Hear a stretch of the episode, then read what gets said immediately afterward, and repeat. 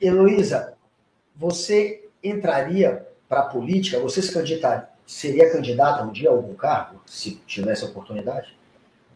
Quer dizer, então, oportunidade você... é, pode, pode terminar. Não, eu falei que oportunidade eu imagino que você tenha. Na verdade, a pergunta não é se tiver oportunidade. Se você quisesse, tem esse desejo de um dia entrar na política?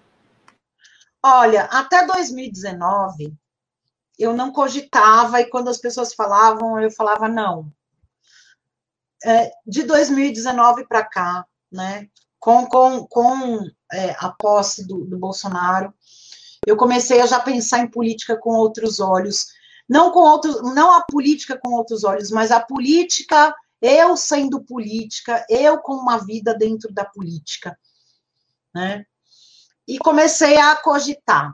Bom, é, pasmem, pasmem, eu não lembro em que mídia saiu, se foi na Isto É, foi na época, acho que foi o Amado, né? Que escreveu na época, me entrevistou. Eu tive dois convites.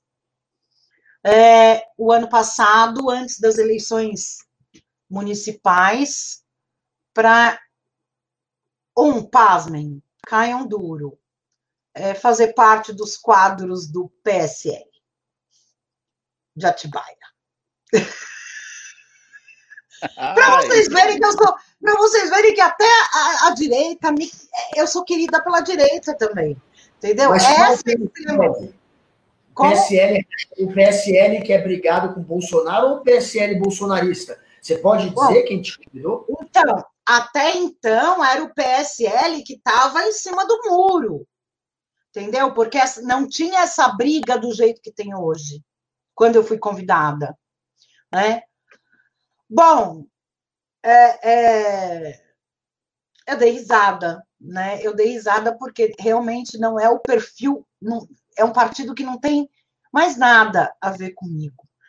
Mas agradeci a pessoa, né? Tenho amizade com pessoas do PSL aqui de Atibaia, troco ideia, converso, estou aberta a eles a, a, trocar ideia, a conversar, não a ir para o partido de maneira alguma. Não tem nem o que perguntar, você entendeu? Se eu vou ou não vou. É, é, não tem. Quem me acompanha sabe que não tem como. E tive uma, uma, um convite do PDT de Atibaia. Né? Na época eu não estava. Isso eu também momento. tive, já estou dando spoiler também. Ano passado também. Na época, no momento, não. Eu, eu, eu fui lá, conversei com o pessoal do, do PDT, tudo, não falei nem sim nem não. E bom, é, tô vendo aí, estamos vendo. Mas, assim, provavelmente 2022, né? Eu esteja aí concorrendo a algum cargo. Qual? Não sei. Mas vamos ver. Muito bom, Elo, muito bom. Muita gente pergunta para mim sobre isso também. E a gente estava no mesmo, a gente está no mesmo grupo praticamente, mas a gente não tem mais contato em grupos hoje. Mas a gente mantém contato por, por, por WhatsApp, mas a gente estava no mesmo grupo em 2018, até pouco tempo atrás, e eu acho que a gente tinha um pensamento muito parecido. Também nunca tinha pensado em entrar efetivamente para a política. Após fazer o curso de ciência política, eu comecei a pensar um pouco diferente sobre isso, mas ainda com receio. E depois que eu conversei com o senador Fabiano Contarato, Randolfo Rodrigues e o Ciro Gomes, que me deram um puxão de orelha, falaram assim: Ó, oh, Carlito, você pode até não entrar para política, mas não descarte a possibilidade. Porque eu sempre vim aqui e falava: eu nunca vou ser, eu nunca vou ser. Ele falou: cara, como é que você está mandando a mensagem para o seu, eleitor, pro seu eleitor, o seu seguidor, que você não vai entrar para política? Você está passando para ele uma mensagem de descredibilidade da política. Eu falei, não, mas eu não enxergo assim. Ele falou, mas é assim. E aí eu já estava, tipo, no meio do curso de ciência política. Eu fui ler e falei, pô, como é que eu estou deslegitimando uma coisa que eu defendo? Uhum. Aí eu aprendi a não descartar, não faz parte dos meus planos, nem para 2020 uhum. fez, nem para 2022 faz, mas eu não descarto mais a possibilidade, né? Tudo existe a possibilidade, mas não descarto mais a possibilidade. E eu fui procurado também por pessoas ligadas ao PDT em 2020 para a gente pensar em algo para 2022 e eu falei que não tinha interesse. E aí a gente chegou a avançar com algumas pessoas ligadas ao PDT. Eu falei, tá bom, vamos fazer o seguinte: a gente pode sentar para discutir, mas eu tenho algumas condições para apresentar.